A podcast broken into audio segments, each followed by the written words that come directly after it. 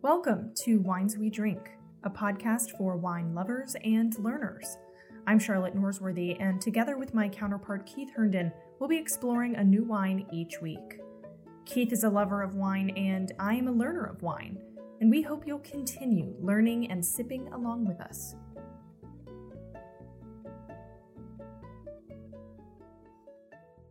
Hello, everyone, and welcome back to the Wines We Drink podcast. We're excited to bring you our fifth episode of our second season. I'm Charlotte Norsworthy, and with me, as always, this summer is my co host, Keith Herndon, a certified wine sommelier. Yes, hello, Charlotte. It's uh, wonderful to see you today. Um, we say this a lot at Wines We Drink, but today is another amazing summer day to drink wine together. Mm-hmm. Um, that also makes it a great day to share today's bottle with our fabulous audience. And we love hearing from our audience, so please send us any feedback you may have. Oh, yeah, absolutely, including pictures of your own glasses. uh, I think that would be so cool. Our loyal listeners will know that we've returned to our Wine Kitchen studios with the last week's episode after recording our first three episodes of season two at the Tapped Wine Bar. And our experience at Tapped was outstanding, and we'll be going back there uh, before the season is over. So, meanwhile, you can find all of this season's episodes as well as season one wherever you listen to your podcasts. Uh, yes, listeners, uh, we're recording today in the comfort of our home base. And that is appropriate because I like to think of the wine we're drinking today as a comfort wine. Oh, I love the sound of that. A comfort wine. Please tell us more. Yes, I'm eager to explain today's selection, but first allow me to set the stage based on what we've tasted so far this season. As I mentioned last week, I have grown quite fond of several of the lesser known white varietals from the old world. And, and so far this season, we've had a Greek Assyrtiko, an Austrian Gruner Veltliner, and an Italian Gavi, which is made from the Cortese grapes. Well, today we're switching it up a bit we're going to be drinking a varietal that has deep roots and ancestry in the old world, France's Burgundy region to be precise. Mm. But the bottle we're opening today is from the New World, Oregon's Willamette Valley in the United States. So we're going to be drinking a wonderful example of a Pinot Gris, a grape that is now as home in Oregon as it is in its native France. Wow. Yeah, that sounds great. I mean, before we drink today's selection, I have to ask, both for myself and for our listeners, um, what's the difference between a Pinot Gris and a Pinot Grigio? Yes, Charlotte, that's an excellent question, and, and, and a lot of listeners, I'm sure, will be asking the same thing.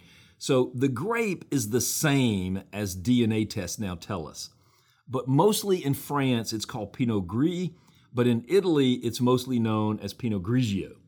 In other parts of the world, it seems the two names are being used somewhat interchangeably. We find some, wake, uh, some winemakers in California who call it Pinot Gris, and then there's others who call it Pinot Grigio. In Oregon's Willamette Valley, where today's bottle comes from, this varietal is mostly known as Pinot Gris. And an article from the tasting table said winemakers who use the Pinot Gris moniker typically produce wines that have more body and deeper, richer flavors than the lighter bodied, crisp Pinot Grigio that we associate with Northern Italy. Okay, well, that was a clear answer. Um, uh, you know, listeners, I think it's another one of those wine conundrums Pinot Gris, Pinot Grigio, same grape, potentially completely different styles. Um, but today we're in Oregon's Willamette Valley. And so, specifically, what are you opening today for us in this bottle? Yeah, today's bottle is a wonderfully fresh 2021 vintage from the Anne Amie Winery in Carlton, Oregon. Wow, uh, wonderfully fresh. What do you mean? Well, yes, that's another great question, Charlotte. I mean, you're bringing your interviewing chops to the show today. you know, I think Pinot Gris is meant to be consumed young. So I like to find some examples of recent releases these grapes were harvested in late September and early October, and then a portion of the wine was aged on lees, which, which means in contact with the yeast residue in the bottle for about four months, right? These 2021 bottles were just released in March. So that's what I mean by wonderfully fresh. So buy it and drink it now, but it will also be perfectly fine for two or three years in the bottle, maybe even longer. Wow, okay. Well, that sounds great. I'm excited to drink a newbie. Uh, let's get started. Yes, I'm going to uh, open this. This one has a screw top, uh, which I love for picnics. So let me just open that, and uh, you can hear the screw top coming off, and then we'll pour a couple of glasses. Perfect. Yes. A picnic would be beautiful right about now.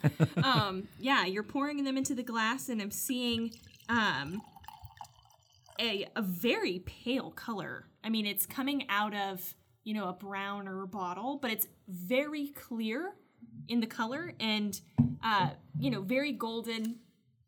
I would say probably closer to yellow, but it it's you know comparing it to the other white wines we've had. Um, you know, so far this season, it seems one of the paler Yeah, I, w-. I would say that those color descriptions are excellent. I mean, it is a it is a pale, um, I would say a pale yellow, um, but in some in some in some ways it's it's almost a a, a, a translucent Yeah. color. You know, very uh, very um, watery, very refreshing. You know, looking color. Mm-hmm. It right? does look really refreshing, and it, and the color almost looks different from the base of the glass to the to the top of the wine. So it kind of tra- changes color depending on the light, like you said. Sure.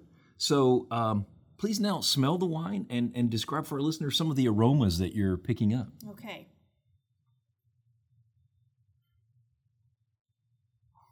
Wow. Yeah. This one, um, you know, again, trying to compare it to the other wines we've had so far uh, uh, this season. It's um, the same in, in many ways as the other white wines we've been drinking. I'm getting the citrus aroma right off the bat, but it's very aromatic in terms of um, florals and uh, in terms of the citrus specifically. Uh, you know, thinking about um, the wine from last week, uh, the Villa. That one was very lemony. This one is, I would say, more orangey, orange peel, orange Oh, yeah. zest. Yeah, you're absolutely right about that. You know, the official tasting notes refer to aromas of orange blossom Okay. and orange peel, so that uh, that that floralness here, the Mm-hmm. orange blossom. You know, so your olfactory senses are in fine working order today, Charlotte.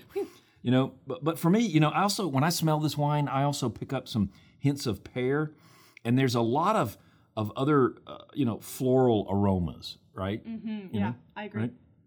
when when I first had this particular 21 vintage a few weeks back, uh, when I first got the shipment, um, you know, I, I knew it had a familiar floral smell, and um, I, I- couldn't place it at first. You know, so I, I, I I drank a glass of it, um, and then uh, you know, but so I, I knew it was a familiar, you know, uh, aroma.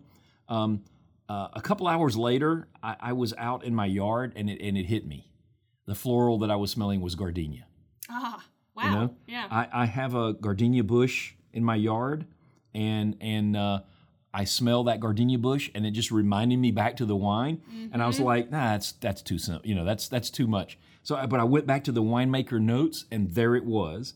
Third in the list of aromas behind pear and citrus was gardenia. Wow. Yeah. You want to talk about olfactory senses being on point. you know, probably the reason I didn't pick up on the gardenia was because the gardenia bush in my yard was only planted a few weeks ago. so the smell is not yet locked into my brain. But uh, anyway, uh, the floral notes are definitely coming through either way. And uh, if it's okay, I'm going to go in for my first taste. Yeah, sure, absolutely. Wow. That first sip, it just hits you like a like a fruit bomb. I'm gonna um, and there's other things happening on my tongue right now, so I'm gonna go in for a second for a second swig. Yeah, you know, try to try to sort out some of those different flavors. You know, one of the reasons that I like this wine so much is the multitude of fruit flavors that are in play. You know, the pear that we talked about is not only in the aromas, you know, I think it's definitely a flavor that I get, right? Yeah, absolutely. Um, you know, once I get beyond that sort of initial citrusy effect, I'm also picking up on that pear. Um, you know, but I'm also getting peach uh, and green apple, maybe similar to the stone fruit um, family. Yeah. Yeah, go in for another taste. Okay, don't mind if I do. You know, so so this this wine has uh, the one of the things that I like about some of the Oregon Pinot Gris, and particularly this one, is that the wines have like layers of fruit flavors to decipher. You know, so if you were trying to, you know, on that second and you know, have another taste first Yeah. before we go there, you know. and then and then see if there's another fruit that, that that comes out. You know, as you're thinking about that. And it may just be because you were talking about a picnic. And whenever I'm thinking about packing for a picnic, um, you know, I'm thinking of berries, but um, I want to say more specifically, uh, you know, a, a strawberry, maybe the classic summer fruit. Uh, bingo. I mean, the winemakers mentioned strawberry as one of the wine's flavor attributes, and Wow. you know, I have to say, I didn't, I didn't get that at first. You know, I was tasting something a little more jammy. Oh yeah. You know, uh, uh, which I think the winemakers describe as white fig. Okay. Right. Yeah. Um, but again, you know, I think this is really a fruit salad in a bottle. Oh yeah, no, it's great. I mean, and I like that it's got some acidity to it. Um, you know, the te- I don't know if you even describe wines as having textures, but Yeah. um, it, it's it's not certainly as acidic as some of the other wines that we've tasted on this podcast, but there's a nice balance to it and just a very unique texture to what we've had so far this season. Yeah, I think balance is a really good word to describe this wine. It's not too soft. It is definitely dry enough with with the right amount of acid to you know to give it a nice pleasing finish, right? Yeah, absolutely. And there's some tingle that happens right when you take a sip. Um, and I, yeah, I mean, I'm just saying I'm blown away by this one, and this is definitely one of my more favorites, I would say, so far. Uh, and it's hard to pick a favorite because we've had some really tasty white wines this season. You know, we had the Greek Assyrtiko, we had the Austrian uh, Gruner Veltliner, the Italian a Gavi, and now uh, Willamette Valley Pinot Gris. And, um, you know, so they all share some citrusy characteristics, but their other flavor profiles have led me really to understand just how different they are from one another. Yeah, you know, yes, and, and once again, I, I want to point out for our listeners that that all of them share the common process of fermentation in cold temperature controlled stainless steel tanks. There's no oak aging, and and I really like the results we get. Um, I think that that that you would agree that all four of these white wines are bright, yet they have layers of complexity to them that make them some interesting selections.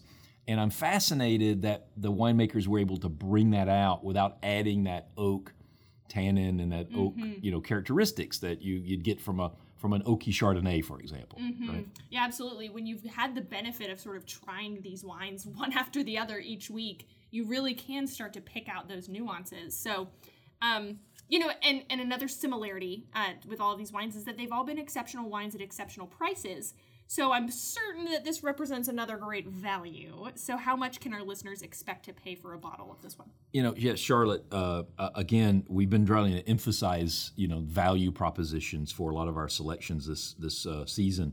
So this bottle should be available to our listeners for around twenty dollars a bottle on average, and I think that represents another great value proposition. Anne Amie's Pinot Gris have been ranked among the top five percent wines in the world on the Vivino app for the last several vintages and I expect the vintage will remain in that elite company. Right now, there's not enough ratings there for me to, you know, you, you know, give it uh, give it a ranking.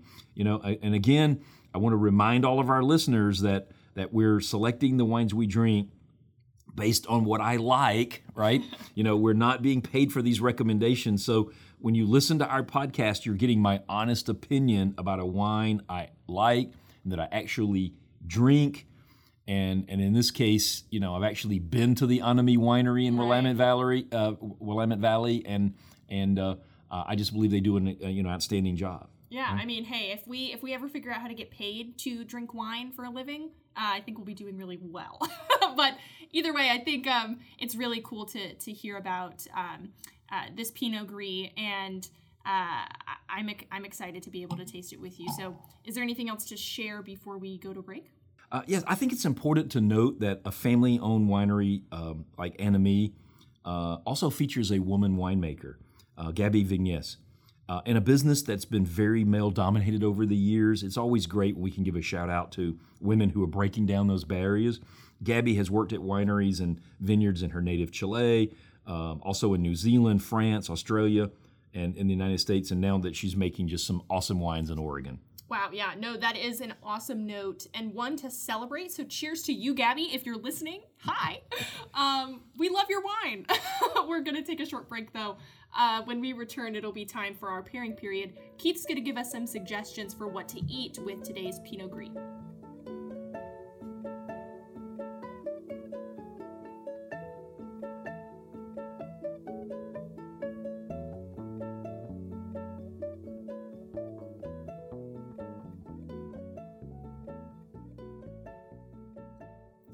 Welcome back to our fifth episode in season two. We're now in the pairing period portion of the show.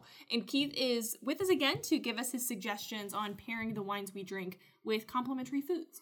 Yeah, so when I drink today's wine, you know, it transports me back to the time when my wife and I uh, visited the Anne Amie Winery. Uh, its tasting room sits on the top of a hill at the end of a long road. You get these amazing views of the vineyards and the Oregon countryside. You know, it's not a pretentious place at all. Uh, it's just the opposite of that. And and to do this wine justice doesn't require any fancy food, right? I don't think you need to look much further than the winemaker's own tasting notes, which suggest serving this wine with a Caesar salad and a simple roast chicken. Mm, yeah, I mean, hey, sometimes I'm that simple gal, and you know that sounds simply delicious to me. You know that's that's why I described this wine at the outset as a comfort wine. Mm. You know, don't fuss over this at all you know, just enjoy it with a simple meal. You know, the winemaker also suggests pairing it with seared trout and grilled squash. And you know, and I think that also sounds like a wonderfully simple pairing. Yeah, absolutely. You don't have to, like you said, fuss over the meal to accompany the good wine. Um, so I'm e- I'm eager to taste this wine with today's cheese pairing. So what is what is sitting on the plate here? Yeah. So uh, during the break, I, I placed some uh, Munster cheese on some crackers. You know, this is also a cow's milk cheese that has a, a very mild flavor with a smooth, soft texture. But I think it pairs really well with Pinot Gris. And part of that is because of the shared history of this grape and the cheese. Mm. You know, this style of cheese traces its origins back to the city of Munster in the Alsace region of France, which is also the ancestral home of the Pinot Gris grape. So it just makes sense that these two go together. Oh, absolutely. Just like last week with our Italian pairings, pair like with like, and it's got to be delicious, right? Yeah. So go ahead and take a bite uh, okay. of the of the cheese crackers. Right. Mm. Well, yeah. that cheese is great. I'm gonna go in for a sip. right. Mm. Yeah, that wine. Um, has just enough acidity to sort of cut through the smoothness of the cheese. And I love Munster. Um, I'm sure that's a familiar cheese for many of our listeners too. It's so tasty. So the the mouthfeel compatibility, it's it's having a party in my mouth right now. yeah. Well, you know, it's just like those two old friends that know each other really well, right? you know, and and uh, the, the history of the of the grape and the history of the cheese, it it just these these are this is a cheese and wine pairing that's just meant to be. Right, right. right. It is a match made in heaven. um, so listeners, I mean, I'm just gonna break it break it to you. Keith and I are gonna keep sitting here. We're gonna keep drinking this Pinot Gris and eating these cheese crackers with Munster cheese on top. Um, but for now, it's time for us to say goodbye. uh, before we go, though, Keith, can you tell our audience what's in store for next week? Yeah, I mean, you know, the summer has just been flying by, right? And uh, just like last year, we're going to celebrate the midpoint of the season with some sparkling wine. We're going to be drinking one of my faves from Napa Valley. Wow. Fourth of July week and bubbles. Can't wait. thanks, everybody. Yeah, thanks, everybody. We'll see you next week.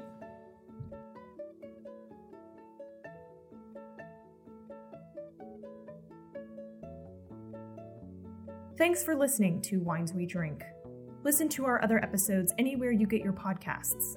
Be sure to follow us on Twitter at Wines We Drink and on Instagram at The Wines We Drink. Cheers.